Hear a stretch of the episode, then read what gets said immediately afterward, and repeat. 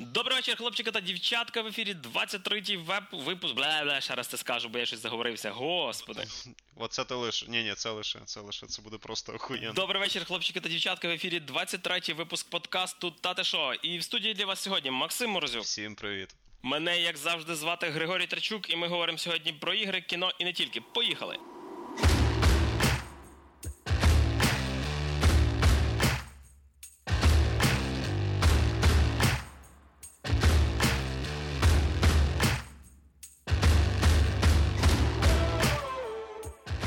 Ну що ж, от ми і приїхали, тому що Twitch, е, ну, в принципі, як ти там говорив, там діч на Twitch чи щось таке, я хочу. Ну, мені здається, нам пора розпочати все-таки дійсно нову постійну рубрику для нашого подкасту.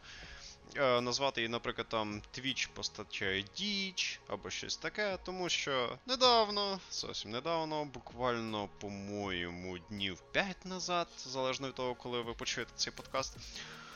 Е, Трапчик, стрімер, стрімерша з Китаю, викликала гнів своїх фанатів. Викликав, викликала гнів своїх фанатів певними своїми діями. До чого ж зводились ті дії? Тобто, що може зараз розгнівити тебе, якщо ти мініатюрний симпатичний трансгендер, який просто там стрімить Just Talk, або World of Warcraft, або там лінейку, чи Hearthstone на твічі, спілкуєшся з людьми, там получаєш донатики, які тобі добровільно дають. Що може, в принципі, ну піти не так? Ну просто живеш ти собі своїм цим нормальним стрімерським життям, даруєш, скажімо так, те, що хтось може назвати контентом, хтось ні, але тим не менш, типу. Є покупець, є продавець. Тобто, що ж могло піти не так? Що ж що ж не так? Тому що е, ком'юніті цього стрімера-стрімерша було дещо невдоволено одним фактом, який недавно вскрився, якби це смішно не звучало, для не, широкої... не стрімер вскрився. З, стрімером все добре, поки що. Надіємося, що і далі буде все добре. Ми нікому, звісно, не бажаємо зла, але. Малесенький нюанс став предметом загальної уваги. Виявилось, що стрімер, який був типу дівчинкою е, трапчиком, е, виявився не дівчинкою трапчиком, а просто дівчинкою. Що викликало лють фанатів цього стрімера стрімерша Вже тепер стрім. Ну, тепер вже точно стрімерша. І, типу, відповідно. Що-то там відписочки пішли, що-то там не дуже сподобалось. Ем, на всяких на всяких двачиках, форчах і найнгагах і реддітах народу грає, да-да, слухай.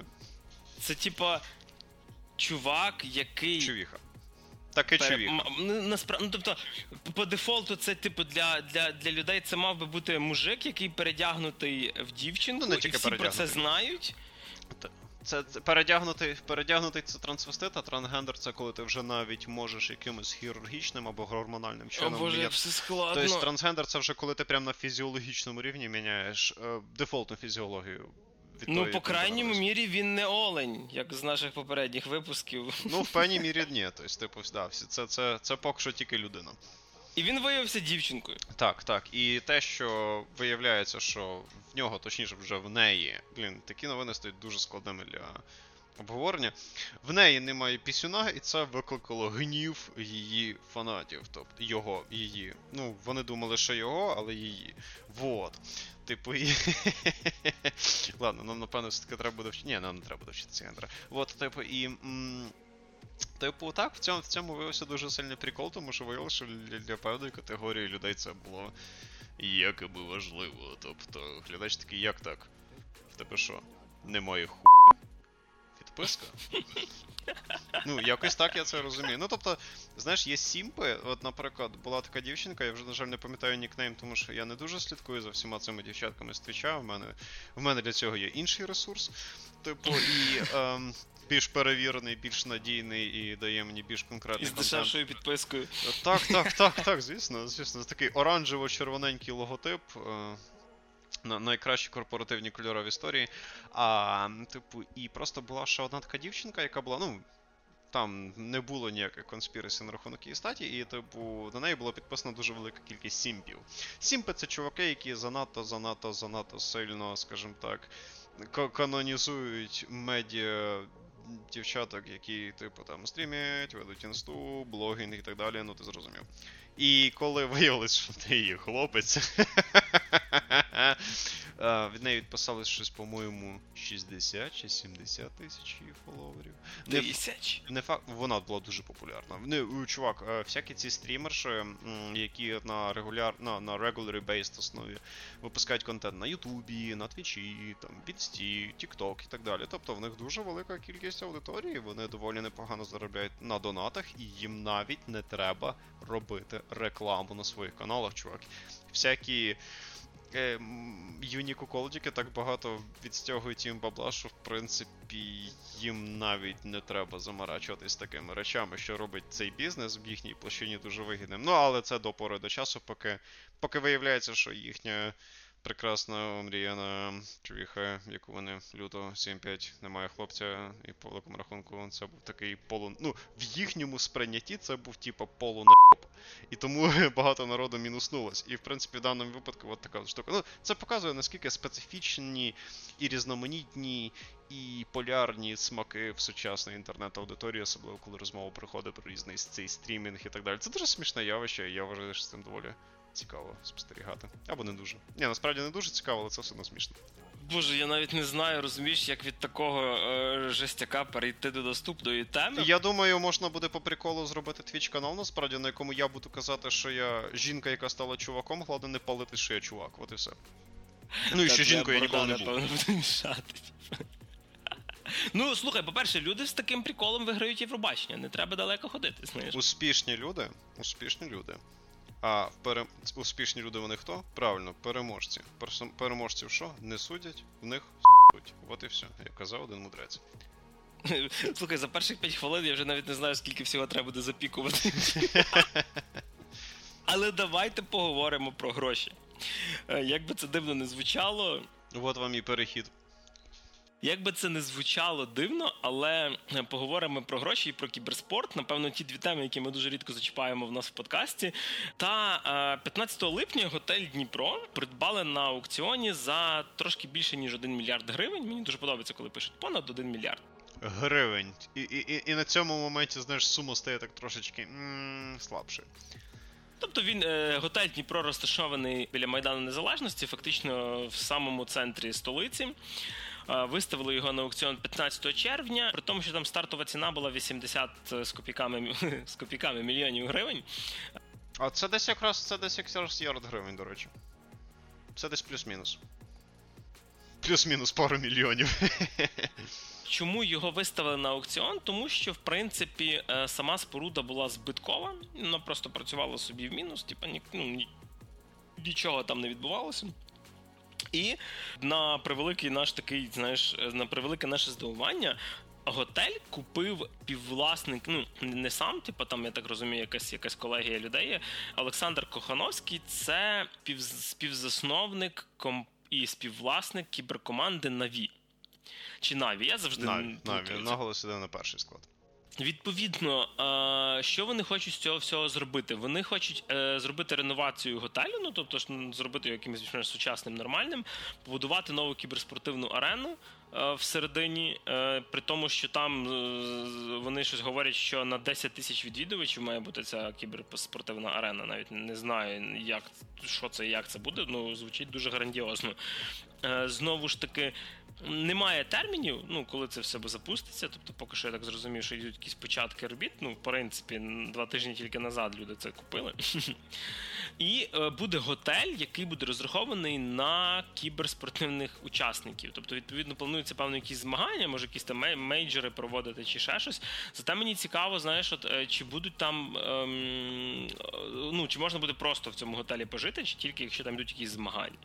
От теж не дуже зрозуміло це. Ем, ну, бачиш, вони, типу, планують таким чином робити, типу, одну штуку, яка може по великому рахунку все на світі. Тому що це буде прям отельний, розважальний і комплекс і для відпочинку людей, які цим займаються, тому що там будуть прям там різні масажні штучки, різні лаунж-зони, де геймери зможуть гратися, оцінювати ігри один одного, де вони можуть між собою комунікувати, перемовлятись. Тобто, крім самих кіберспортивних заходів, там, звісно, будуть відбуватися ще й просто відпочинок, чіл, тусіч, тобто тобто тусовочки з наркотиками, дівчатками, іграми, все як в справжніх кіберспортсменів, які цілими днями сидять вдома і грають доту, насправді і відбувається. Да, мама кокаїн приносить. М- мама відпускає, типу, погуляти, і можна, в принципі, якось по це сам. Ладно, жартуємо, жартуємо, немає нічого проти кіберспортсменів, просто вони дещо такі більш сінглові чуваки. Але, типу, тим не менш. Е, на рахунок 10 тисяч вмістимості чи чогось такого, все-таки. По-перше, це я не знаю, я ніколи не був в цьому готелі, якщо що, я не дуже користуюсь українськими готелями, і типу, відповідно, я не знаю, чи там, в принципі, є приміщення, які можуть дозволити тобі таку вмістимість, але суть просто більше, напевно, вони мали на увазі загальну вмістимість самого комплексу, що в ньому можна одночасно тримати стільки людей, а не то, що безпосередньо стільки людей можна буде запросити на. В якесь одне конкретне приміщення чи в секцію приміщень, де можна буде це все бачити. І в принципі, якщо вони дійсно планують робити те, що вони обіцяють, то полюбе в кожному номері даного готелю буде якась кімната. В, в кожному номері цього готелю буде можливість полюбе дивитись за цими змаганнями в безпосередньому режимі. Тобто це не є якась магія чи містика.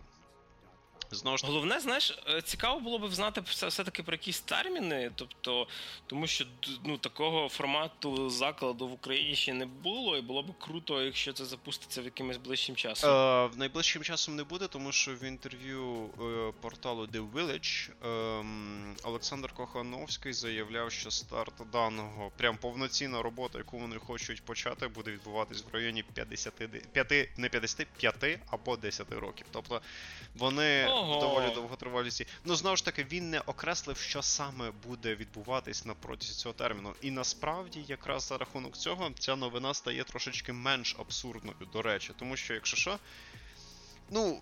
Е, якщо нас слухає хтось, хто не живе в Україні, якщо вдруг так склалося, або давним-давно її покинув, чи щось таке, то готельний бізнес в Україні ну такое. Тобто, і мене просто здивував сам факт, що це саме в Україні відбувається. Тобто, якби це сталося десь Японії, в Південній Кореї, в США, в Берліні, в Лондоні, в Парижі, тобто десь, де дійсно є як і туристичний сектор, так і геймерський сектор, так і всі ці міжнародні кіберспортивні штуки, я би ще якось зрозумів. Ну, Україна, попри те, що у нас дуже багато команд, які добре грають. Україна і Росія, обидві країни пострадянського просторі, в яких доволі велика кількість доволі толкових кіберспортивних команд. Тобто і в Доті, і в Counter-Strike, і в Старкрафті довгий час, в принципі, були доволі непогані в позиції в дуже багатьох людей з цих регіонів. Але просто нюанс в тому, що саме готельний бізнес і саме якось такого географічного розташування безпосередньо в наших країнах, ну таких прецедентів особисто я сильно не пригадую. Тобто. Україна вона не є якоюсь дикою популярною серед туристів, якщо ми не говоримо про певні специфічні форми туризму. І відповідно це не зовсім адекватно виглядало, на мою думку. Ну і плюс на фоні поточної зараз пандемії і заходів відносно її уникнення її занадто сильного розповсюдження, також не зовсім зрозуміло, наскільки цей бізнес буде актуальним в найближчому періоді. Само собою, в найближчому періоді це не станеться, тому що переробляти один з найбільших готелів Європі, яким є цей Дніпро, походу, це дуже, крім того, що це велика кількість грошей, це ще й велика кількість часу. І в принципі, можливо, коли обез... коли The Village отримував цифру від 5 до 10 років, малось на увазі, що типу, мов, він прям повністю досягне тих оборотів, на які вони надіються. І саме цей момент робить цю новину трошечки адекватнішу в моїх очах, тому що чуваки хоча б розставляють якісь більш-менш реалістичні цифри в тому плані, коли це все дійсно почне приносити хоча б якийсь гешефт. Тому що, ну. Це, це дуже дивне рішення саме в Україні таке робити. Тобто, мене це просто дивує саме то якось, ну, типу. Ну, з другої сторони, одна з найбільших е, кіберспортивних арен, вона знаходиться в Катові, це, наприклад, в Польщі. А, так, але Польща, ти ж розумієш, що вона трошечки все-таки ближче до тої частини світу, яку люблять відвідувати різні туристи. І індустрія там також по-своєму є. І, типу, ну, все-таки ближче до Європки, ніж Україна. Тому що поки що Європка і Україна це ще не одне й те саме, особливо, ну. Ти розумієш, до чого я веду. Тобто в нас не Ну, настільки так, ну, розвинута так, ну, ця так. сфера туризму і розважальних послуг, якщо ми не говоримо про якісь особливі форми розваг. Тобто Бажаю в будь-якому випадку успіхам будь-якої людини, будь-якій людині, яка інвестується в економіку тої території, на якій я живу, але поки що я доволі скептично до цього відношусь, але це один з тих небагатьох випадків, коли я хотів би бути неправим. От, і так як ми вже заговорилися про ігри, е, нещодавно відбулася чергова презентація Xbox, яка нарешті вже показала нам трошки більше ігрового процесу, типу, до, нової консолі їхньої Xbox Series X. А, Хоча те, як вона анонсувалася, і те, що ми побачили, особливо в порівнянні з PlayStation State of Play, а, викликало в нас, як особ... ну не знаю, в мене то точно дуже-дуже і е, резонансні відчуття. Че, пердак бомбану? Гей. Е, Як ви думаєте, з чого здебільшого варто починати презентації? Ну, як на мене, мені здається з якихось кіллер фіч, щось такого, щоб вистрілити, от показати самий-самий ексклюзив. Тобто це ті речі, які завжди показують на початку презентації і під кінець, типу, щось на десертик. Ну і звісно, що всі чекали від е, Xbox чогось з їхніх ексклюзивів, типу там. Е, Можливо, ми наївно чекали більше чогось унікального, але здебільшого люди чекають там Gears або Halo. Ну і нам показали Halo Infinite.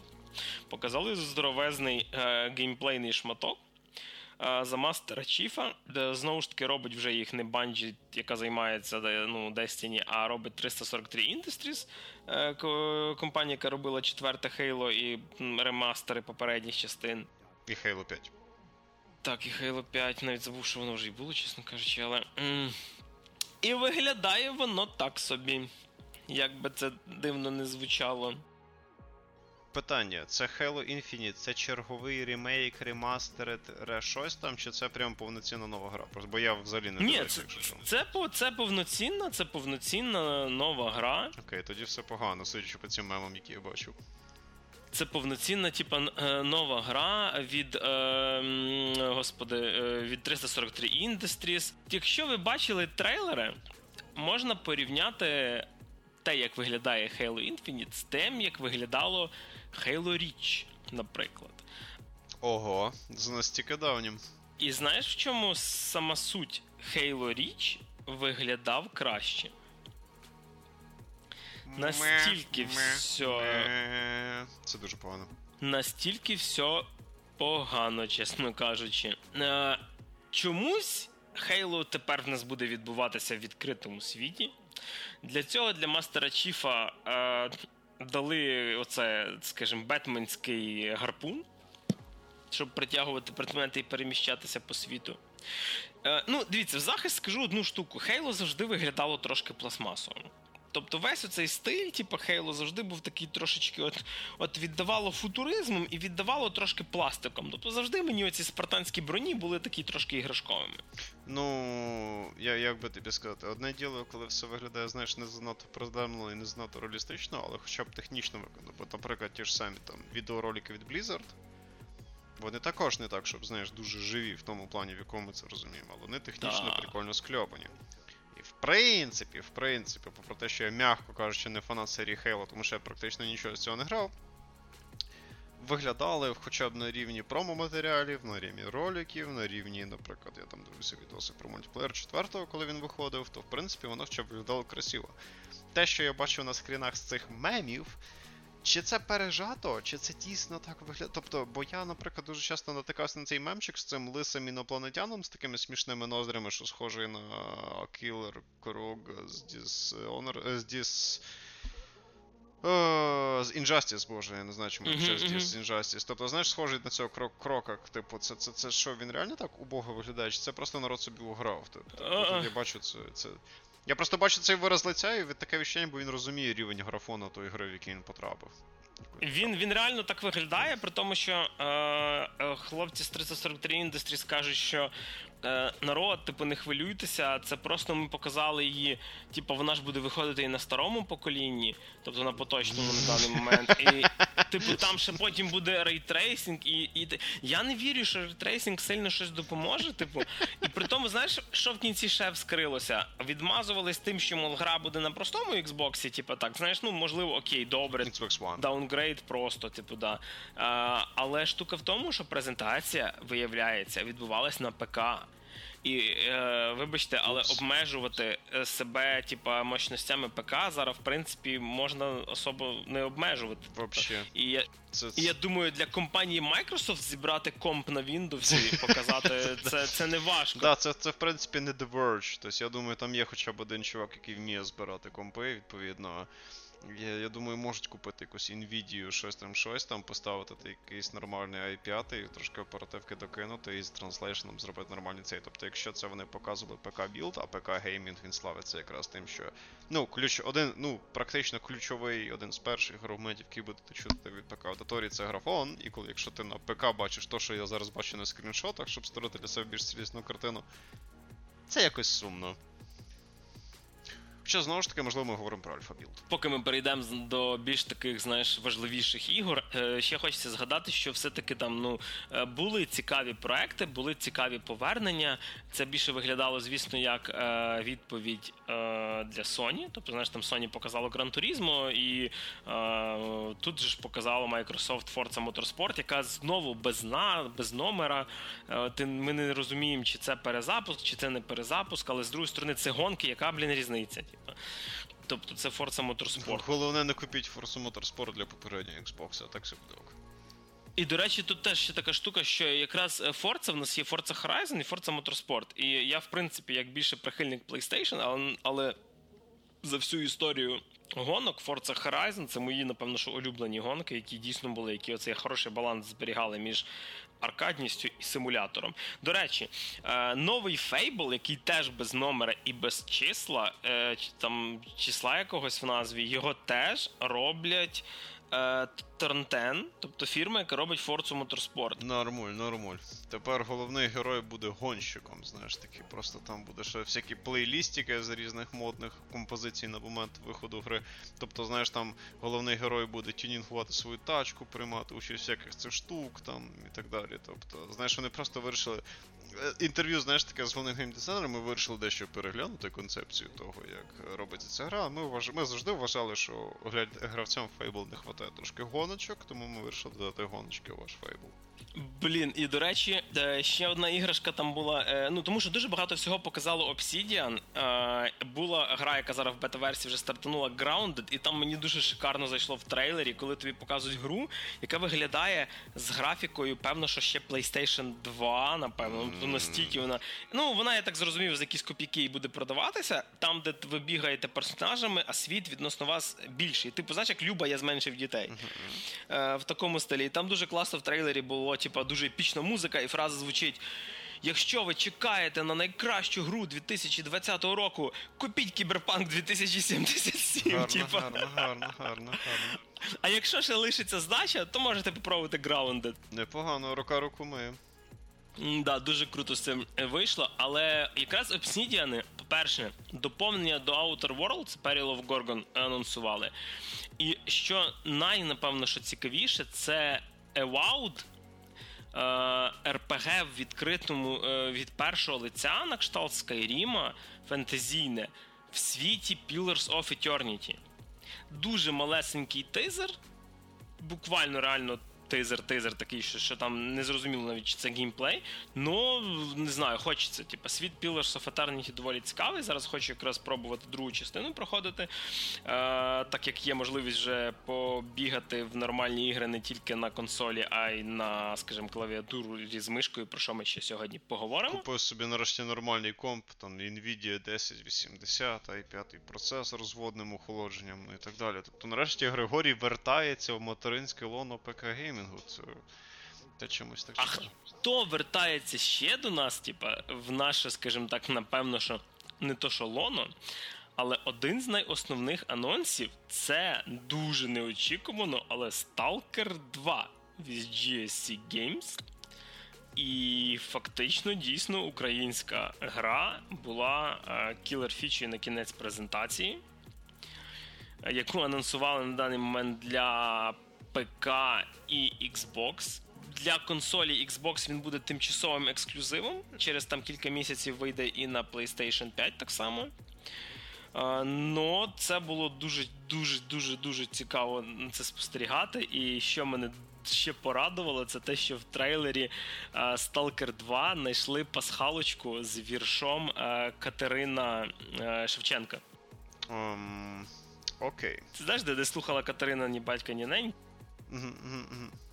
Це ж це ж якраз в принципі, грубо кажучи, е, зараз, до речі, Росію від цього бомбить, тому що якщо хто читав Шевченка, можливо, ще пам'ятає зі школи, він починається цей вірш, типу, кохайтеся, чорнобривці, та не з москалями. Оп, Оце ото воно. Оп, все.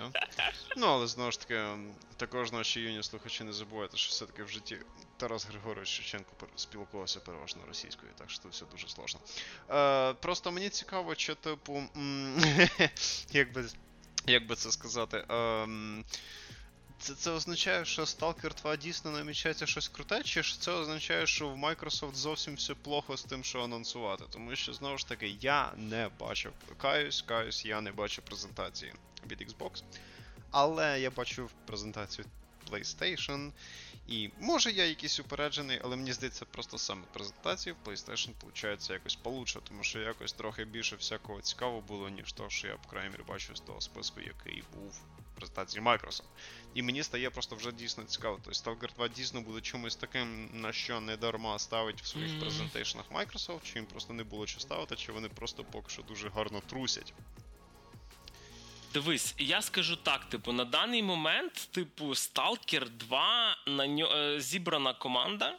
Е, ну, Над грою ведеться робота, наскільки відомо, е, і на них зараз ставлять дуже багато всього. Тобто вони зараз е, активно шукають розробників і т.д. і т.п. Не знаю наскільки це. Я би не чекав цю гру раніше там якогось 2024-го, насправді, але мені здається, що або маркетинг гарно працює в Сталкера, що вони домовилися з Xbox, або дійсно в них є якась хороша робота. Тому що мені здається, що GSC це не та фірма, до якої прибігло би Microsoft Microsoft і сказало би: ребята, покажіть що-небудь.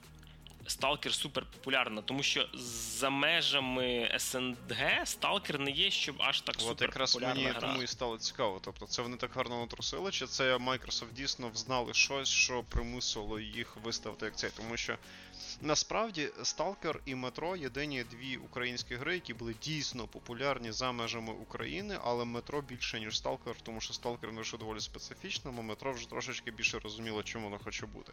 І відповідно, До речі, мені ще, стало ще досі ще досі не грав в останньої частини метро. Хочеться якось. Е, добити історію, бо всі попередні пройшов. Е, розумієш, ну, дивися, що взагалі нам зараз відомо про Stalker 2. Те, що на даний момент це буде е, суміш шутера е, хорора і навіть трошки симулятора. Вони допилюють, при тому, що тим самим програмістом, який робив оцю систему A-Life, де була симуляція життя, яку під кінець майже всю випиляли, бо не стягували. Е, вони допилюють цю систему, так що можливо можна буде чекати або реально якусь систему виживання, або, скоріш за все, можливо, рівень складності якоїсь аля survival. Слухай, це це, це нагодує. Ну, я я трошечки люблю лор цього Warhammer 40 тисяч, і це як в цих в механі. Трошечки, чуть-чуть. Ну, ну. чуть-чуть. Зовсім трошечки, але це. Сидить це... такий ззаді плакат Імперіума просто. Ні, ні, це хаоситі, знаєш, такий хорос тримає цю палаючу землю, а з іншої сторони цей е, Кіану Рівс у вигляді імператора людства. Це це був доволі забавний мем в свій час. Е, типу, і. Типу, знаєш, це як ці.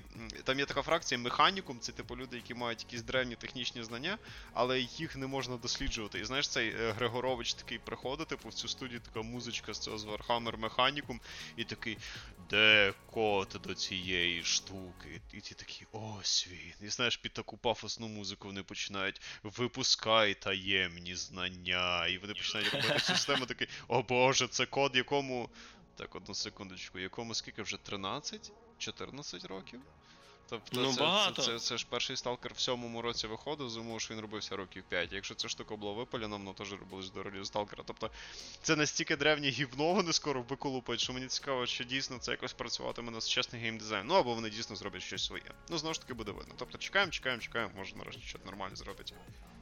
Знову ж таки, розробники не можуть назвати зараз е, дату виходу гри. Мені здається, що це можливо навіть навіть да, данина релізу першого Сталкера. О. Ну, коротше, народ, у 2030 році, коли вийде PlayStation 6, Xbox Z. А, Чи вже був Xbox Z, бо я якось, типу, в тій. Ні, не було такого. Вийде Xbox Z, PlayStation 6, там вийде Nvidia 4800, то якраз нарешті пограємо нормально Stalker 2. Так що чекаємо. Єдине, що вони зараз заявили, що вони хочуть підтримку модів, через яку якраз став популярний сталкер на старті гри. Знову ж таки, локація буде там саме все відбуватися в Чорнобильській зоні відчуження. Е, буде багато нових всяких мутантів, ворогів і т.д. Ну, знову ж таки, просто на даний момент анонсується гра, типу, все буде так, як ви пам'ятаєте і любите, але краще з класної графіки і т.д. Е, Мені сподобалось це багатозначне е після як ти це закінчив. Тобто, такі, знаєш, згадуємо обіцянки на першому Сталкері. коротше. Тобто. Ну, та десь так насправді. Знаєш, знову ж таки, ми всі всі обіцяють е, всі обіцяють ray tracing, всі обіцяють 4К, всі розказують, як це буде класно і взагалі. Е, так що чекаємо, чекаємо. Взагалі приємно, що саме українська гра викликає зараз такий резонанс в хорошому сенсі і стає. Поки що в хорошому, це важливо і стає, в принципі, майже майже консоль-селером, як тимчасовий ексклюзив Xbox Series X. З другої сторони, Series X має почати продаватися десь, напевно, що в листопаді, можливо, так як і PlayStation 5. Е, Так що я думаю, ми ще встигнемо награтися в просто прекрасне в лапках Halo і, напевно, якісь наступні гірси на Xbox, поки ми дочекаємося до Сталкера. Якщо не буде переносів в зв'язку з заходами відносно пандемії і так далі. Тобто, що це це ще треба дивитись, куди е, наскільки жорстко природа продовжуватиме продовжуватиме випилювати паразитів у вигляді людей зі своєї планети, тому ми побачимо. Можливо, трошки це все буде перенесено, а може ні. Ну, знову ж таки, почекаємо. Е, да, до речі, мало не забув ще трошки сказати. Гра, про яку я майже забув першу частину, яку я дуже любив, е, це Психонавти 2 Тіма Шафера. Знову показали геймплейний нормальний шматок. Гра вже відносно виглядає на те, що вона готова. Е, скоріше за все, вони ще просто захотіли трошки грошки від якогось видавця, типу Microsoft. Е, але в підсумку на саму презентацію Xbox One X. Вона не виглядає як презентація консолі, яка має вам пропхати Next Gen. Тобто останній State of Play PlayStation, кожен трейлер Ratchet Clank з цими партіклями, які показували переміщення між порталами, як працює SSD-шка, новий павук і там, знаєш, кожна зморшка на лиці Майлса Моралеса. І майже кожен трейлер показував нам. Крутий рівень графона і показував, да, це PlayStation 5. А, На жаль, більшість всього, що ми бачили на презентації Xbox, показує, да, це Xbox 360. Або навіть якщо не було крутого графону на цій презентації PlayStation, там, знаєш, типу, видно було цю спробу трішечки допомогти менш бюджет, більш таким менш фінансово спроможним виробникам. Тобто там погодься. Типа ми про ми допомагаємо інді.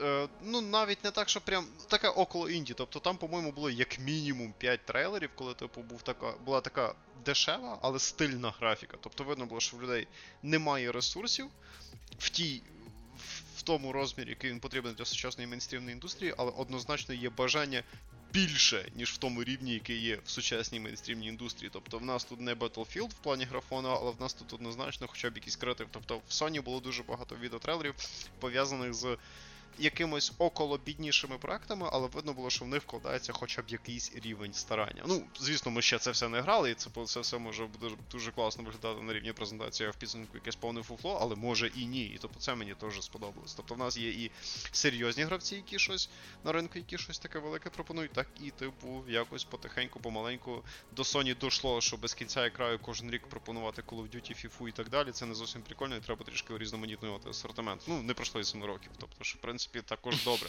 Тобто зробити висновки хоча б колись. Краще, ніж не робити їх взагалі. І, можливо, шлях в сторону того ж самого другого сталкера це і психонавтів, типу, це робота також над помилками в цій сфері, тому що все-таки треба урізноманітнювати контент також і для нішого споживача. Ну, але знову ж таки, судячи з того, що ти говориш, Microsoft це поки що, поки що, ми наголошуємо, що поки що це виходить трішечки менш ефектно. Е, Розумієш, штука в тому, що якщо сухими числами, коли розказував Microsoft, типу, про е, типу терафлопси, всякі і типу, він більше себе продав. Тобто е, сама. Консоль в сухому залишку вона виглядає сильніша. Але коли ми вже перейшли від презентації про всілякі там терафлопси, 4К і SSD, і ці всі сухі цифри, почали показувати ігри, то PlayStation себе показало набагато цікавіше. Вона показала, типу, да, чуваки, в нас можливо там не 12 терафлопс, а 10, але подивіться, як охеренно виглядає павук новий.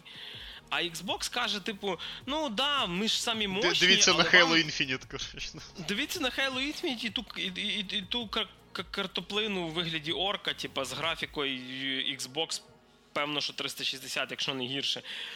І це дивно, тому що, а до речі, штука в тому, спочатку розробники відм- відморожувалися, що мол, це типу там е, просто старий build і т.д., але це те відео, яке б мали показати на E3. Тобто тут ніхто вже нічого не скаже. Це те відео, яке пройшло всякі там е, директорські перевірки і т.д. і т.п. І, ми, і воно перейшло знову ж таки до. От, от, до наших рук. І вийшло, що не настільки вже.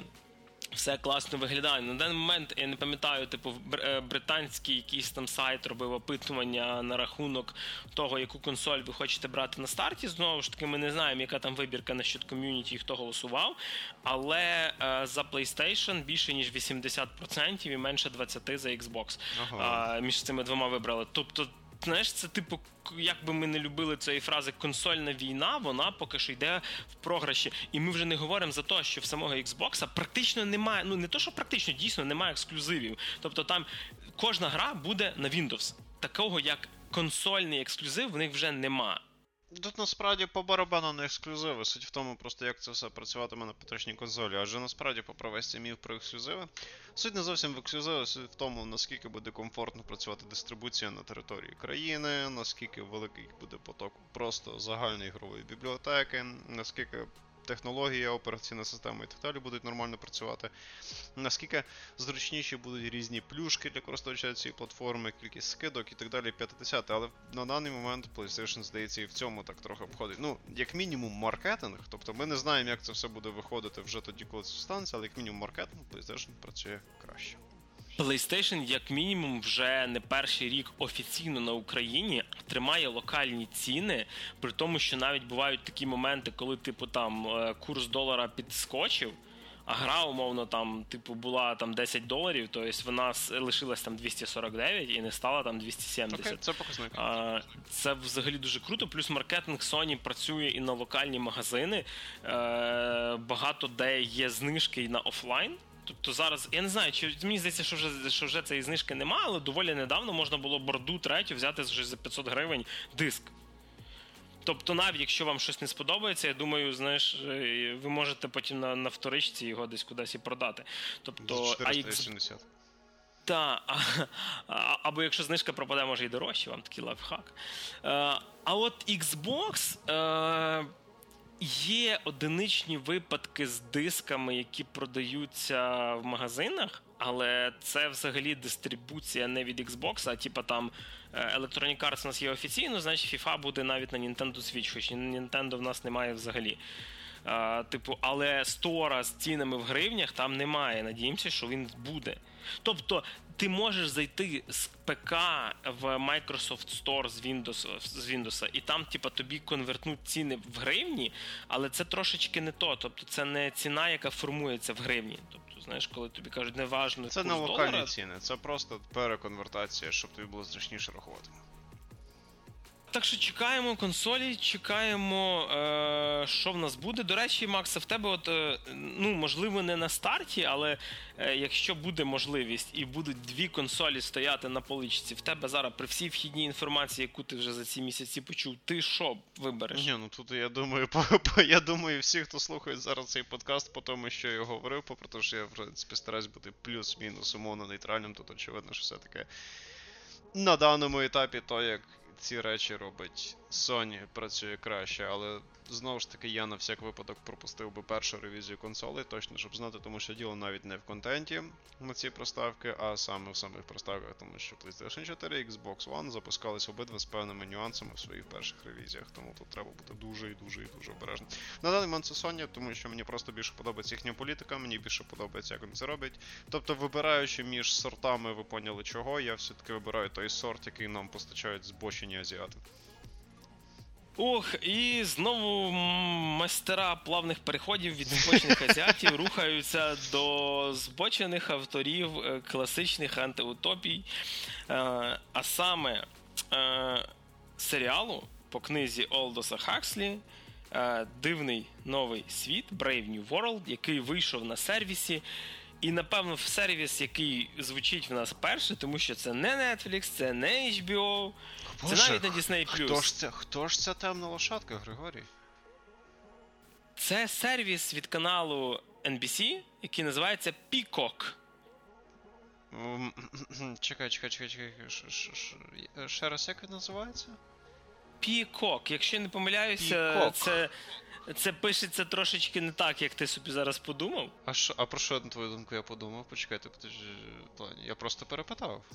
Чому ти подумав, що я про щось подумав, коли ти сказав слово Peacock? Sorry, я вже я не можу зараз цей. Окей, ладно, продовжуй. Е, знаєш, чесно кажучи, ем, ну, пікок це взагалі е, павич, павлін по-англійськи, павич, так. Окей, ага. Так, на сервісі Пікок ти дивився. Серіал е, Дивний новий світ. Знову ж таки, я думаю, що спочатку мені цей серіал продав трейлер, тому що я люблю антиутопії. Е, і взагалі, скажімо. Так, ми, ми з Григорієм великі любителі пожити в якійсь соціальній жопі, так що, в принципі, да, антиутопії нам нравиться. Е, Ну тут суміш утопії і антиутопії. Якщо е, воно трошечки може нагадати світ е, з фільму Еквілібріум, який відрікся від е, емоцій. Е, ну, Взагалі, не можна зараз про нього говорити на на 100% достовірно, тому що це екранізація книги. А книгу, на жаль, я не читав. Можливо, я це надолужу е, десь трошки пізніше. В наступних випусках це все порівняю. Але як нам часто відомо, що від екранізації дуже часто залишаються там, знаєш, ріжки та ніжки, і і, і взагалі одна тільки назва. ріжки та ніжки, а вже в екранізації. Частина це Отже, про що ж наш серіал? Е, в світі, е, який намалював на Молдос Хакслі, фізичне насилля, в принципі, як явище знищено, і воно компенсується, можливо, якимось трошки моральним. Е, люди живуть на позитивних емоціях, і будь-які негативні емоції вони подавляють е, наркотиками, які називаються сома. Тобто, там, знаєш, там в. Е, Коротше, все як в житті. Да, при тому, що це вони як тік-так його жують. Це типу людина перехвилювалася і вона випила там цю таблетку. Людина е, злякалася чуть-чуть чогось. Вони буквально секунду зразу п'ють цю таблетку. Е, Все, е, всі якісь емоційні задоволення зведені до примітивізму. Тобто е, щастя подається наркотиками, е, спілкування з людьми подається примусовим. Тобто, ти можеш подзвонити до будь-якої відомої тобі людини по віртуальному скайпу, і вона не може тобі ну, відмовити. Е, взагалі, світ. Побудований на принципах колективізму. Немає такого поняття, як моє, є поняття наше. Хоча світ поділений на касти. Блін, уявляєш, як нам тяжко було б жити в такому світі, де будь-який слухач, який недовольний нашим подкастом, може в будь-який момент нам подзвонити. Ми б з тобою двоє просто повісились. Нам навіть це, нам навіть цей наркотик не допоміг би. Ну, розумієш, там, до речі, ем, як зроблено е, доволі цікаво, що там навіть немає такого поняття Е, що тобі щось може подобатися чи не подобатися. Тобто для е, людей створений такий собі світ, який живе по розпорядку. Цим світом керує типу якийсь суперкомп'ютер, який називається Індра. І люди діляться на касти. Альфа, вони. Е, роблять роботу для якраз отримання цих соціальних догматних норм, тобто більш розумову роботу. Е, бета вони роблять більше не так, як ручну якусь наукову роботу. Це це ти вже про цю е, кастову систему говориш, яку ти тільки що Так, ага, так, кастова okay. система якраз, але якраз бети вони е, створені для задоволення, тобто в них там куча всяких, вони ходять на всякі тусні і т.д. І якраз альфи сплять з бетами. І типу бета не може сказати ні. При тому, що. Тому що вони а... альфа-чі. Ну, відповідно. гама це типу слуги. І люди, які там, знаєш, не знаю, їжу готують, щось роблять. І є епсилони, е, це взагалі нижня каста, яка е, прибирає, ремонтує, будує і т.д. і т.п. І при тому, що в них генетично закладене зразу там певні недоліки, тобто, ну. Вони там мають, знаєш, одне ім'я на 10 людей, типу Джек 15, Джек 20, Джек 30. Е, в них немає звільної якоїсь своєї думки. Вони, типу, взагалі не думають. Вони просто людина йде, кинула бумажку на землю, він прибіг, е, типу, її забрав і. Той тип наркотику, яку який він їсть, створений так, що типу, йому його робота подобається. Тобто людей всіх створювали, щоб все, що вони робили, їм подобалося. Зручно, зручно. Е, тобто. Е, І скажемо так, що е, в цей світ потрапляє людина ззовні. Е, і нам показують, що ззовні типу, живуть люди так, як в нас. Тобто ходять на роботу, там бухають і багато всякого чого роблять. Них немає наркотиків. Робота, алкоголізм, свобода. І він потрапляє в цей новий Лондон. Е, до речі, всі персонажі в фільмі носять імена з відсилками на різних діячів е, е, світу. Тобто там є, е, наприклад, е, Бернард Маркс, який типу Бернард Шоу, Карл Маркс. Е, ну, Є там Леніна Краун, яка відсилка до Леніна. Є Боже ти мій, там Поллі Троцька, яка типа Лев Троцький. І багато таких знаєш, персонажів, фактично всі імена взяті звідкись. Тобто там Фанні Краун теж є там, як Фанні Каплан була. Е, в книжці, звісно, персонажів більше. Це я дізнався, правда, з Вікіпедії, як я вже казав, книжки я не читав. Але все показує світ, в якому е, потрапляє хаотичний елемент за яким всі починають спостерігати як за чимось дивним, якраз от він, напевно, дивний в тому новому світі. Е, До речі, самого е, цього нашого дивного персонажа е, грає актор, який грав молодого Хана Соло в недавньому фільмі. Е, з дуже тяжко вимовлюваним ім'ям. Я я, я не можу його ні запам'ятати, ні виговорити, чесно кажучи. Такий, такий будуть подкасту. Його звати ні, ні, я я не буду вам це казати, вам буде треба самі собі, знаєте, продовжуємо. Слухай, це нагадало мені історію. Я я вибачаюсь, це буде дуже-дуже-дуже сильний уход в сторону, але це нагадало мені історію, як я мав їхати на таксі туди, де я жив на той момент, і я такий сідаю до часника в таксу, кажу йому адресу, вже пристібаюсь, тому що я пристібаюсь. І я дивлюсь на цього таксиста, він щось так мовчки сидить, сидить, сидить пару секунд, каже: Я не буду туди їхати. От це, це мені то саме нагадало. А, Боже, згадав. Олден Ейренрайк, якось так. Wow. Типу, чи Еренрайк, чи Ейренрайк. Е, я, до речі, пів серіалу не міг згадати, де я його бачив. Е, просто на даний момент він знаєш, він тут не робить оцю ухмилку Гаррісона Форда, і через то не настільки нагадує Гана Соло.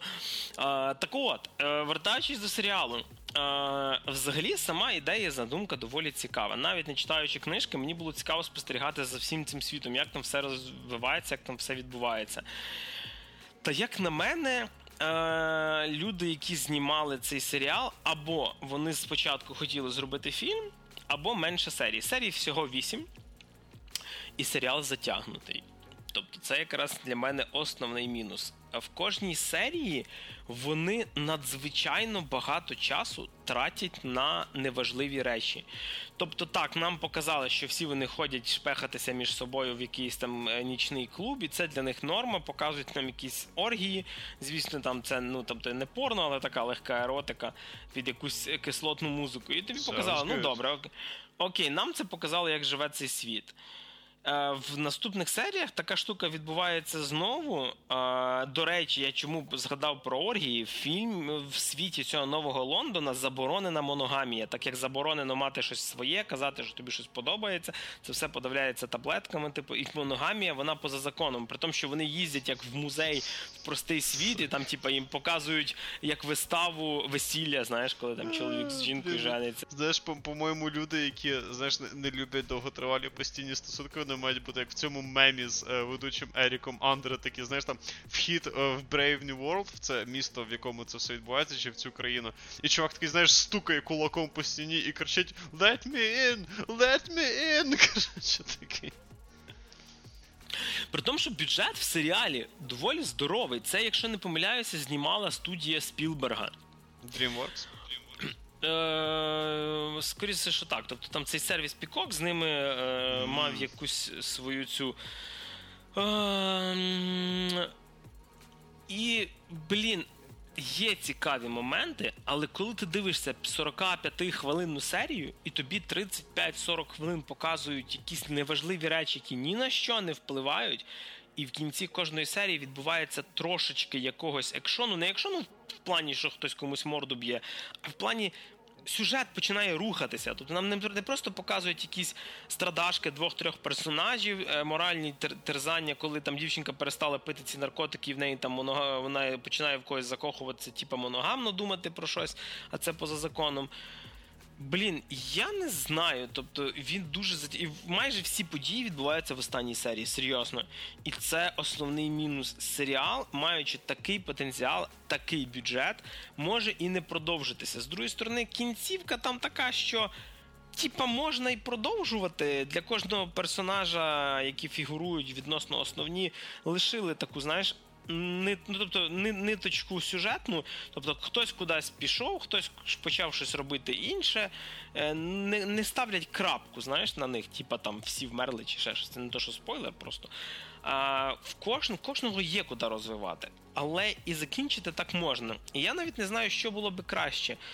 Чи грамотно розвинути цей світ, чи зробити з нього те, чим став Westworld типа, який, як на для мене, е, скотився трошки в нудятіну. А чим він був для Макса, ви можете послухати в минулому нашому випуску, 22-му. А, І от тут, як на мене, те, що я я подивився, причому жал, залпом він знятий доволі круто. А, Але я не хочу більше. Я в кінці останніх дві серії вже думав, боже, я не витримую, я аби додивився, при тому, що останні якраз навпаки мені доволі вистрілили. Тут чекає, ню, ню, нюанс полягає в тому, що типу, мов, дуже багато було зосереджено не так на подіях, які відбуваються в світі загалом, а саме на переживаннях персонажів, щось інакше, бо можливо просто щось пропустити, чи я не Я би я хочу більше сказати так, що на 8 серій там доволі мало подій. Всі події, які відбуваються, вони, ну, більшість подій, які відбуваються, вони ні до чого не призводять. Тобто тобі показують цілу серію, наприклад, якесь місто. Там є куча персонажів. Тобі дають натяки, що оце, напевно, якесь повстання, а оце бандит, а цей, коротше, з цим не в ладах. Типу, і вам показують якісь сюжетні штуки, які потім забивають хер на це. Сам персонаж, який потрапляє з точки А в точку Б, в нього спочатку є якась велика ціль про яку він забуває, і навіть якби це показали, що ну він забув, тому що в нього появилися якісь інші цілі.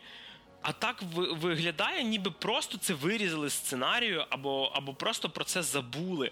І це перших кілька серій. Нам розставляють дуже багато чеховських гвинтівок, які не то, що не думають стріляти, які взагалі муляжі просто. І це ніяке не чеховське ружьо, про яке яке має десь вистрілити потім. І Аж в кінці починається двіжняк, він стає цікавим, він буде передбачуваним, можливо, для вас на серії там шостій, ви вже зрозумієте, що ця штука призведе до, до саме цієї події. Блін, я не знаю, можливо, якщо ви читали книжку, то буде цікаво порівняти. Тобто я такий, що я коли читав книжку, дивлюся екранізацію, мені завжди дуже цікаво порівнювати. З іншої сторони, приємно, що е, літературу, яку давно вже мали екранізувати, при тому, що Brave New World вже мав дві кіноадаптації в 60-х і в 90-х, жодної з якої я не бачив. Е, то зараз приємно, що ми знову повертаємося до хороших книжок фантастиці. Тобто скоро буде і Дюна Дені Вільньова, яку я чекаю більше, ніж заробітної плати, напевно. що. О, ти так не кажи, а то що менеджмент почує. І, до речі, це і на Disney Plus е, має вийти. Я правда не пам'ятаю. Е, я знаю, що в 21-му році, але там місяць вроді не, не вказаний. Е, фундація Азімова. По трилогії Айзека Зімова Foundation, яка ну, в нас мені здається, що в українському форматі вона таки є фундація, тому що от у мене друг читав колись російською, не було українського формату, там вона основання. Типу, знаєш, перекладає. Ну так і є, то заснування, фундація, основа створення. От, так що Е, так що зацініть трейлер, і якщо цікаво, зацініть так само дивний новий світ. Е, вісім серій вроді небагато, е, та я чекав, напевно, що трошки іншого. Акценти просто пріоритети і акценти те, що нам показують, розставлені, знаєш, зовсім по-іншому. Типу, ніж ти хочеш. Може, така задумка режисера, але коли тобі цю оргію показують п'ять разів, ти вже такий. Ну я поняв, ребят, я поняв, що у вас отут в світі є оргії. Я поняв, я поняв, що мене став. Зупиніться, коротше. mm. Да, при тому, що в фільмі є е, актори доволі невідомі, але в фільмі є, наприклад, Демі Мур, яку показують трошки, і, і вони не використовують зовсім цю актрису, яка доволі хороша Оргія. актриса. Ні, та там вона вона, вона якраз не не в цьому новому Лондоні, вона зовсім в іншому світі. Е, да, і до речі, там, якщо будете дивитися, одна з локацій, як на мене, взагалі дуже сильною відсилкою до світу Дикого Западу. Є. Тобто, можливо, це просто так якось або вони е, ну, надихалися цим, або просто захотіли так зробити. От. Е, Знаєш, єдине, що хочу сказати в захист е, всього цього серіального flow нашого. Так як з фільмами в нас зараз напряги, тому що кінотеатри через ковіди закриті. Все, що виходить з фільмів, це доволі низькобюджетні речі, які низькобюджетні не в плані грошей вкладених, а в плані того, що Ну, подивіться просто, що зараз можна подивитися онлайн, і дуже часто це якесь таке собі гіменце. Серіали якраз зараз витягують. Особливо, коли ти не можеш піти в кіно, дійсно подивитися коротенький серіал на 8 серій це якраз good. В наступному випуску, я думаю, розкажу ще про щось. Ем, а особливо хочу про, пропіарити трошечки серіал, який називається. Space Force, але це в наступному вже випуску. А в цьому, напевно, про серіали у мене все. Може, Макс, тебе щось цікавило по Brave New World, чи то. В цілому, мені здається, я. Окей, а він якось примушує на чомусь задуматись, він якось переносить ту ідею. Ну тому що, дивись, допустим, ти не знаєш про те, що це по книжці, яка є одною з класик антиутопії. Ти якось би зрозумів, що вона пробує принести якийсь посил, чи там все ок, чи там не ок. Ну, типу, хоча б сюжет нормальний. Е, Сюжет непоганий, але він трохи рваний, як на мене. Там є моменти, коли ти не дуже розумієш, як персонаж перейшов до одного типу відносин з іншим персонажем, до іншого. Ну, ну я не буду, це не спойлер, я не буду казати, хто куди, але. Там є момент, коли персонаж один закохується в іншого просто так. Ну, що, як в житті, чувак? Невже тобі потрібна причина? Щоб любити? Програма Давай одружимося з Максимом Морозюком. Я жартую, я жартую. При тому, що програма, знаєш, не не давай одружимося з ведучим Максимом Морозюком, просто давай одружимося з Максимом. Да, да, давай одружимося. Такий гарем, типу, сидиш, знаєш. З мужиків. Коротше, посил насправді доволі простий. Як на мене. Е, автори вибудовують світ, який відрізняється від нашого, тому що в нашому світі якраз е, схваляється те, що одна людина може бути унікальна і робити щось унікальне, моногамія, любов е, і всякі такі, е, ну і там батьківські почуття, наприклад, дуже сильно зношуються. Світ перевернутий. Світ робить все навпаки. В світі, типа, полігамія, батьків як таких нема, бо все з пробірки і т.д. і т.п. І мораль цій басні просто така, що. Ну, е, все, що побудували в класному глянцевому світі, воно штучне і неправильне, а те, як ви живете зараз, це все класно і правильно. Е, Як на мене, я би хотів би трошки, напевно, якоїсь сірої моралі, трошки якоїсь. Е, межі трошки більш розмитої між типу, хорошим і нехорошим. Тобто навіть в еквілібріумі, коли показували світ беземоційний, все одно показали, що цей світ там пережив війну, і ці якісь беземоційні штуки, які змушено люди приймають, вони для того, щоб там не було бунтів і т.д. І плюс там чуваки на цих наркотиках ганката вміли, і як Крістіан Бейл там махав пістолетами, це теж гарно можна було подивитися. І годний допінг. Я, я б сказав би так, тут дуже все поділено на чорне та біле. Але тільки так як воно виглядає на екрані, то все, що біле, воно негативне, типу, має для тебе потім бути, а все, що чорне і просте, таке людське, воно типу людське. Так що, не знаю, зацініть е, дивний новий світ. Якщо е, з пікок можна просто, я думаю, е, взяти трайл період там на 7 днів, щоб не заносити гроші, тому що крім цього, на тому сервісі більш нічого сильно дивитися немає, мені здається. Ми постаралися розказати, що взагалі цікавого в новому серіалі він NBC, а ви вже подивіться і складіть своє враження. Ну, а зараз ми рухаємося до того, що любить Макс. Але. Е, Тобто ти ще якийсь серіал з оргіями дивився? Е, на жаль, ні. А, окей. Е, я якраз говорю про те, е, що нарешті добрались мої ручки до одної з недавніх ігор по Говарду Філіпу Лавкрафту. Окей, окей, згоден. Більше, ніж оргії, то хіба що Лавкрафт. Так що тут Григорій все правильно сказав. Е, Так як е, з'явилася в мене можливість з мого старого е, комп'ютерного грала по- е, перейти нарешті на щось трошки нове. Е, мій древній MacBook е, видихнув останні свої подихи, якому вже майже 7 років. Е, і я нарешті його замінив на, на новий. І тепер можна пограти трошки щось стратегічне, а не тільки екш- екшончики на консолі. Е, на превелике моє здивування на GOG е, по хорошій знижці була така гра, яка називалася Stygian Array of the Old Ones. Дуже тяжко вимовлювана гра. Тобто Stygian Згоден, е, влада древніх чи якось так. Так і є, так і є. Цих, цих мудаків богів, які все стараються розковиряти древніми десь і називають в цьому в, в каналі Лавкрафта. Так що все правильно. Е, Отже, Siegen – це комп'ютерна рольова гра, е, яка була розроблена турецькою студією Celtic Games. Е, і вийшла вона взагалі ще минулого року, майже рік назад. Була вона там в диких альфах, забагована і т.д.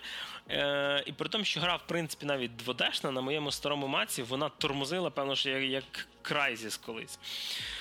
Е, при тому, що е, гру розробляли турки, видавало їх 1С. Це така собі е, інді РПГ, дія якої відбувається в постапокаліптичному світі початку 20-х років. Але в тому світі древні боги Лавкрафта вони вже пробудилися, знищили в принципі частину світу. Більшість людства просто зійшло з розуму, і в маленькому місті, яке люди, які читали, і Макс особливо знає е, по Лавкрафту, це місто Аркем. е, Відбуваються головні події. Воно е, на даний момент відрізано від загального світу всякими м, здвигами в часі і просторі. Е, Вам, як протагоністу, сняться купа всяких дивних слів, снів. Е, І, і, дивних з- слів також. Так, і в останньому з них вам прис- прис- приснився чоловік в масті, за яким ви через сон пішли, і е, намагайтеся його знайти е, в реальному світі і взагалі доду, додути до того, до чого всі ці сни були, і т.д. По е, в плані геймплея е, в сухому залишку Stygian – це Fallout. Ну, Fallout е, старої школи, якраз той перший, другий. Це ізометрична гра, яка. Е, де ви ходите по відносно відкритому світі, ну тобто відкритий, але не дуже великий світ, там типу Архам, околиці, які поділені на райончики, е, з покроковими боями. Знову ж таки, ви можете створити персонажа, можете взяти заготовлених ем, грою. Це, до речі, нагадує трошечки мені е, якраз гру е, Древній жах або Жак Аркхема е, по тому ж Лавкрафту. Взагалі, саме створення персонажа дуже нагадує цих персонажів з е, настільної гри. Можете створити як чоловіка, так і жінку, вибрати їм якийсь архетип, і от тут якраз хочеться м, детальніше зупинитися, тому що, на відміну від РПГ, де є там воїн, маг, е, не знаю, вор, лучник і т.д., тут є, так сказати, типажі. І типажі відрізняються дуже сильно. Тобто це є там детектив, наприклад, а є актор. І геймплей за них буде дуже відрізнятися вплоть до того, що якийсь е, персонаж може навіть боятися використовувати зброю. Тобто він там у нього вона буде з рук вилітати і т.д. Ем, при тому, що е, ви вибираєте типаж, вибираєте вік. Ну там три типи віку: типа зрілий, е, старий і молодий. Вік впливає на всякі бафи, впливає на ваші скіли. Наприклад, умовно, е, якщо ви старий персонаж, то у вас більше досвіду, ви там швидше вивчаєте, можливо, там, чи ви вже маєте знання про щось нове, бонус до якогось досвіду маєте, але маєте штрафи, наприклад, на фізичні дії, там переміщення чогось важкого, атаки там в ближньому бою і т.д. Ну, з молодим навпаки. Е, зрілий це щось такий середнячок, який не має ні плюсів, ні мінусів. Тобто ти не маєш ні бонусів, ти не маєш ні, ніяких там, не знаю, погіршень. А так само, коли ви вибираєте типаж, наприклад, той самий детектив, у вас є ніби як е, сабклас, типу, під. Ну, тобто, наприклад, я я грав спочатку за детектива і. Е, вибрав е, чувака, який колись е, брав участь в всяких спецопераціях по окультних справах. Тобто, і в нього, наприклад, трошки вже є якась витримка до цього всього психозу. Але з другої сторони в нього може бути якийсь негативний вплив, наприклад, в нього там алкоголізм, і йому треба там бухати. Ну так так він власне витримку до всіх цих окультних справ і заробляє. Вот. Е, це ви типу, минуле вибираєте. А ще там є світогляд. Е, і це не є альтернатива ДНДшного, там оце нейтрально злий, знаєш, нейтрально добрий чи ще щось. Це, наприклад, там нігіліст, гуманіст чи окультист.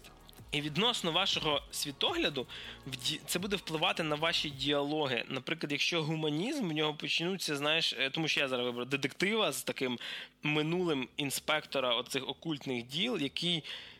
Гуманіст, який не любить всю цю не знаю надприродню штуку, він більше за людей. І кожен раз, коли ти в діалогові в діалогах говориш щось, типу там відчепіться від нього, він ж так само людина, як ви, типа, то тобі дають якісь бонуси на те, що ти ну, використовуєш цей свій гуманістичний підхід.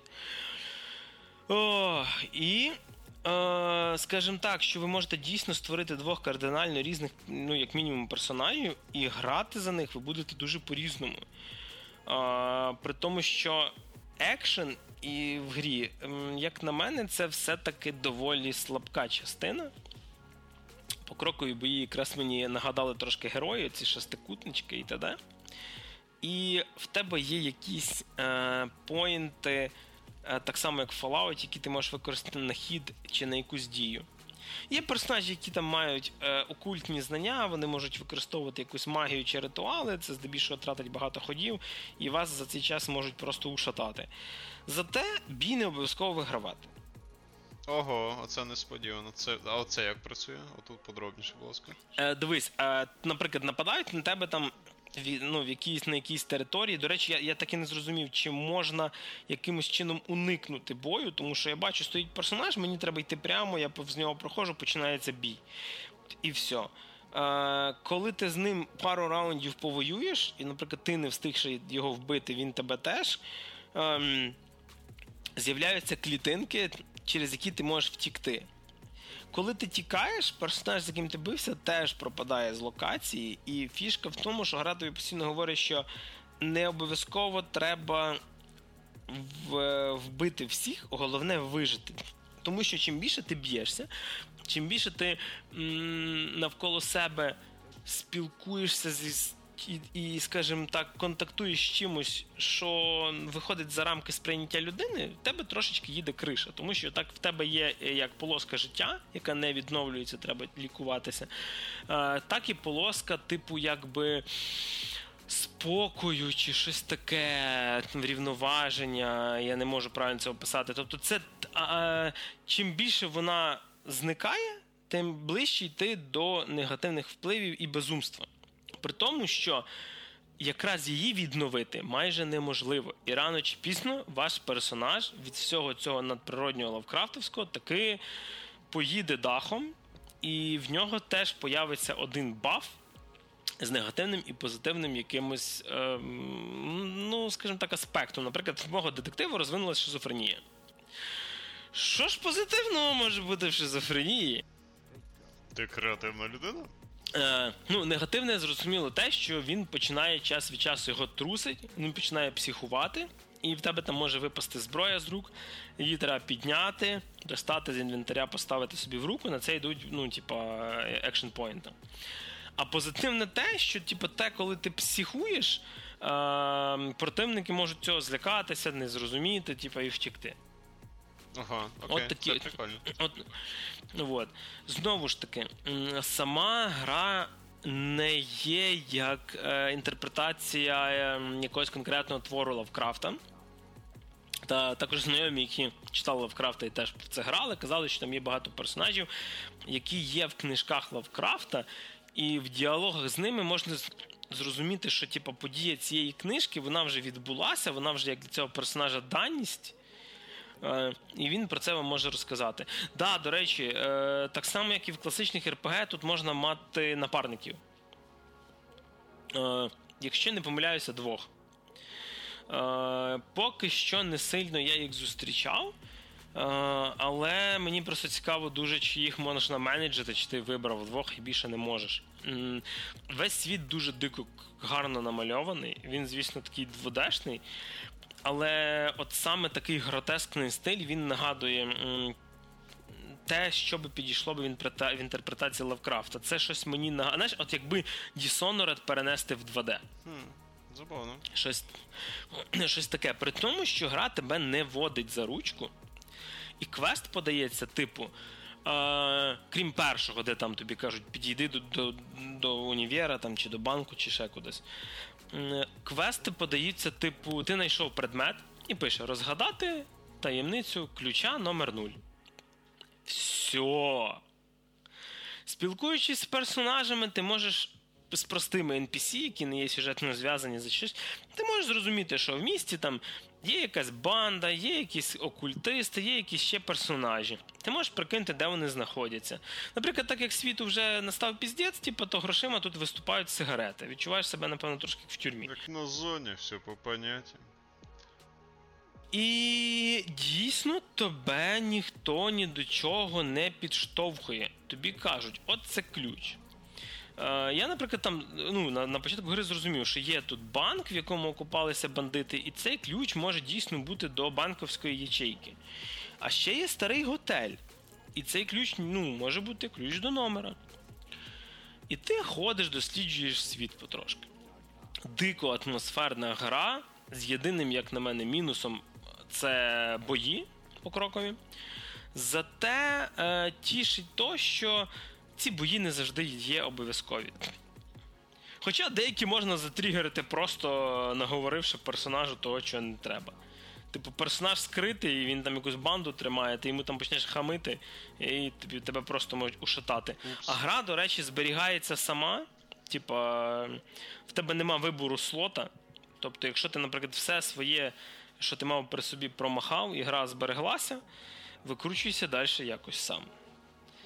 Ну, це напевно теж до мінусів відносити можна, але наскільки я чув, гра не є сильно довга, зате варіативна. Чогось такого по Лавкрафту завжди хотілося, е, тому що Call of Cthulhu, що стара, що нова, це було щось дуже криве і дивне. От. Знову ж таки, е, якщо цікаво, гра дуже часто саме в GOG буває по знижці. Е, В GOG її можна було взяти за 6 доларів. А в самому ж Steam вона коштує чи то 20, чи то 30, і sale и там дуже рідко бувають. Але так як зараз граю на маці, то ігри з GOG мені якось видаються більш оптимізованими. Хоча новий launcher в них це прям жах, як на мене, типу цей GOG 2.0. Ну, е, цікава гра по Лавкрафту. Якщо подобається весь оцей, е, не знаю, стиль е, безвиході, без, безумства цього Лавкрафтовського, всякі древні боги. Думаю, варто пограти. Але готуйтеся, що це дійсно олдскульна РПГ. Тобто, реально, половина часу ви будете читати текст. Тексту багато. Текст гарно написаний, але його багато. Все, все, як в Лавкрафта, отут, отут все однозначно сходиться. От. Е- До речі, якщо не помиляюсь, тут якраз є відсилочка до цього е- колір з е- out, як це? Color from Outer Space, що фільм був недавно по Нікол, з Ніколсом Кейджем жахливіший просто. І там якось є трошки відсилочки до тих кольорів. Но світ прям дуже мені сподобався, як поданий. Напевно, що одна з небагатьох майже таких е, текстових РПГ, яких я чекав, щоб пограти. Так само, от, е, з наступного, що дійсно хочеться попробувати, це Disco Elysium. Але для мене там на даний момент дуже складний складний англійський текст в ньому. Тобто я все-таки почекаю, напевно, якоїсь локалізації. Можливо, навіть українська буде. З авторством Григорія Трачука і Максима Морозюка, і з нашими там же організмами, шутішечками і так далі, мемами, відсилочками для нашого подкасту і так далі. Що мене цікавить? Допустимо, наприклад, я дуже рідко граю всі ці партійні покрокові РПГ, тому що зі всього цього жанру я якось більш-менш зміг переварити тільки Dragon Age Origins, а інші ігри в такому форматі мені якось не дуже заходять. Наскільки вона умовно складніша, потніша, геморніша за всі інші ігри в такому жанрі, чи вона навпаки більш проста в плані сприйняття людини, яка рідко грає такі ігри? Допустимо, я дуже люблю Лавкрафта, але не дуже люблю партійні РПГ олдскульні. Наскільки це буде проблемою? Е, Дивись, я б сказав би так: це не Baldur's Gate. Е, На тебе не вивалюють стільки всього. Е, Вона, я б сказав би, вона більше до. Ну, вона часто навіть 50 на 50 це РПГ і і квест. Типу, де ти більше читаєш. Тобто це така, знаєш, гра, де тобі треба запустити її. Е, десь вечірком на ноуті е, погрузитися туди, читати ці всі тексти, спостерігати за цим всім намальованим світом. Е, вона не є така, знаєш. Е, тобі не треба вивчати 100-500 якихось текстів, заклять, формування партії, інвентаря. Там дуже багато немає цього всього, при тому, що навіть є крафт. Але в порівнянні, наприклад, з піларсами, вона набагато простіша. Не не в плані ем, геймплею, тобто тут здохнути можна чуть не за перших 10 хвилин. Але, наприклад, в Pillars в тебе навіть створення персонажа займає годину. Типу. Okay. Бо бо ти ці всі скіл-поінти розвиваєш. Там, до речі, яка штука з скіл-поінтами. Ти, коли вибираєш персонажа, тобі показують е, його сильні сторони, які він може розвинути, і ти не зможеш розвинути інші. Тобто, якщо персонаж з самого початку був ну, відносно тупуватим, але гарно стріляє, він все своє життя потратив на стрільбу, то стрільбу ти можеш йому розкачати на максимум, а зробити з нього мага ти не зможеш. Ну, бо він нема. Все. Відповідно, ти маєш прикидати. Знаєш, не вийде, не вийде, як, наприклад, в, навіть в Балдурсі тобі ніхто не мішає взяти варвара, викачати йому інтелект і навчити йому е, користуватися ну, навіть слабенько, але магією. Тут так не вийде. Якщо ти, типу. Наприклад, актор як архетип, то ти зможеш там заговорити зуби кому хочеш. Але стріляти так, як детектив, ти не будеш, що б ти не хотів. Ну як би ти це не робив. Ну, тобто і прив'язка властивостей до того. Який клас ти обрав. Окей. От. Так що думаю, ні, я взагалі, я, я думаю, що тобі, як особливо фанату Лавкрафта, попробувати це 100% варто. До речі, е, якщо е, хочеться прям от попробувати, в Стімі є демоверсія. І на сайті розробника теж є незалежна демоверсія, яка просто скачується. Демка дає десь першу, перша година чи більше гри. Е, не обмежує вас. Що це буде. Так, і вона, до речі, не обмежує вас там в створенні персонажа, просто ви там перших пару квестів пройдете і все. Але ви собі зрозумієте, що це таке. Тому що навіть при всій моїй любові до класичних РПГ, якщо ви хочете попробувати Divinity Original Sin 2, ну купуйте гру. Типу, ну тобто, я, я, я звісно, е, Divinity якраз купив і дуже люблю. Divinity Original Sin 2 це те, чим мають стати сучасні RPG, які робляться як колишня класика. Е, тому що Піларси це сучасна класика, яка зроблена як колишня класика. Це той самий Baldur's Gate, просто перенесений на великий, не знаю, 4К розширення, без всяких поправок на те, що геймер зараз трошки інший. Divinity Original Sin це якраз зроблена правильно для сучасного геймера, класична древня РПГ. Е, Стіджен щось між тим і тим. Хоча я би я би розумієш, е, зважаючи, скільки там е, тексту візу, і такої візуально текстової інформації, я би її більше підніс би до інтерактивної, напевно, книги по Лавкрафту, ніж до гри, от як як гри, типу, конкретної. Ви дійсно будете багато читати. Якщо ви не любите це, ви хочете скіпати діалоги. Е, там не настільки багато геймплейних речей, а особливо в боях щоб вона вас затримала. Тобто, знаєш, якщо в XCOM можна спокійно собі скіпати всі діалоги, насолоджуватися тактичними боями, е, тут, на жаль, так не вийде. Та з іншої сторони, е, якщо претеся від Лавкрафта, любите РПГ не проти почитати, а якщо ви претеся від Лавкрафта, я думаю, ви не проти почитати, е, варто, варто взяти. Окей, окей, я взнав те, що мене цікаво. От такий от вийшов у нас доволі різноманітний 23-й випуск. Ми поговорили і про трапчиків, і про гроші, і про Лавкрафта. І про те, як це все поєднати. Е, в, ага, в трейлері Halo Infinite, напевно. а, Знову ж таки, і в студії, як завжди, для вас для вас тренділи Максим Морозюк. Всім па-па. Мене, як завжди, звати Григорій Трачук. Почуємося.